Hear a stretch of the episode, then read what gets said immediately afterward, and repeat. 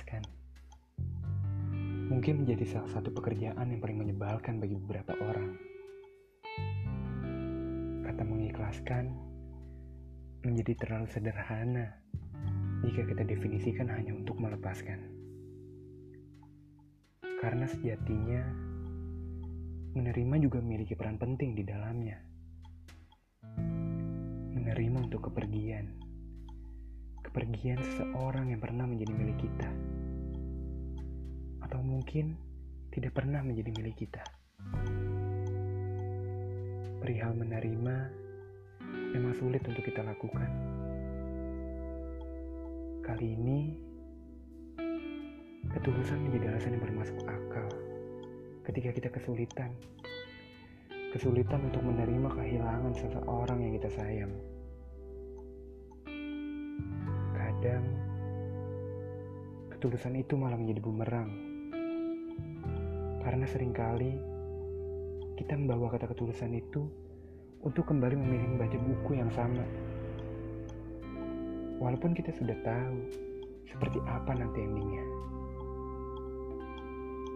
Mungkin benar, di sini ekspektasi kita yang jahat. Karena dengan membawa kata ketulusan itu, kita menjadi berharap bahwa ada chapter baru yang memiliki ending sesuai dengan ekspektasi kita.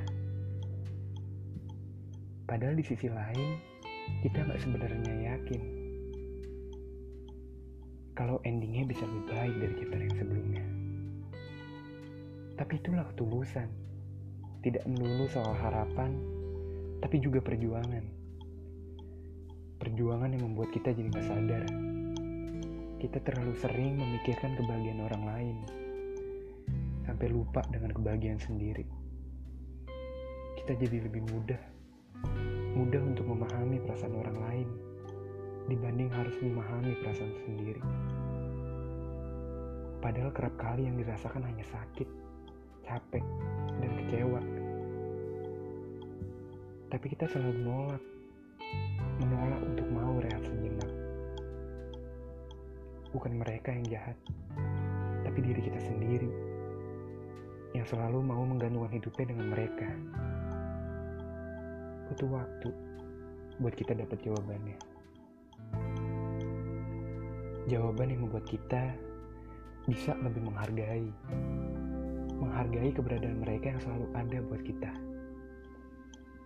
Karena kita baru sadar, bahagia tidak melulu soal pasangan, tapi juga teman, sahabat, dan keluarga.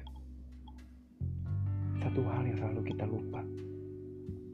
Kebahagiaan itu kita yang nyiptain, bukan orang lain.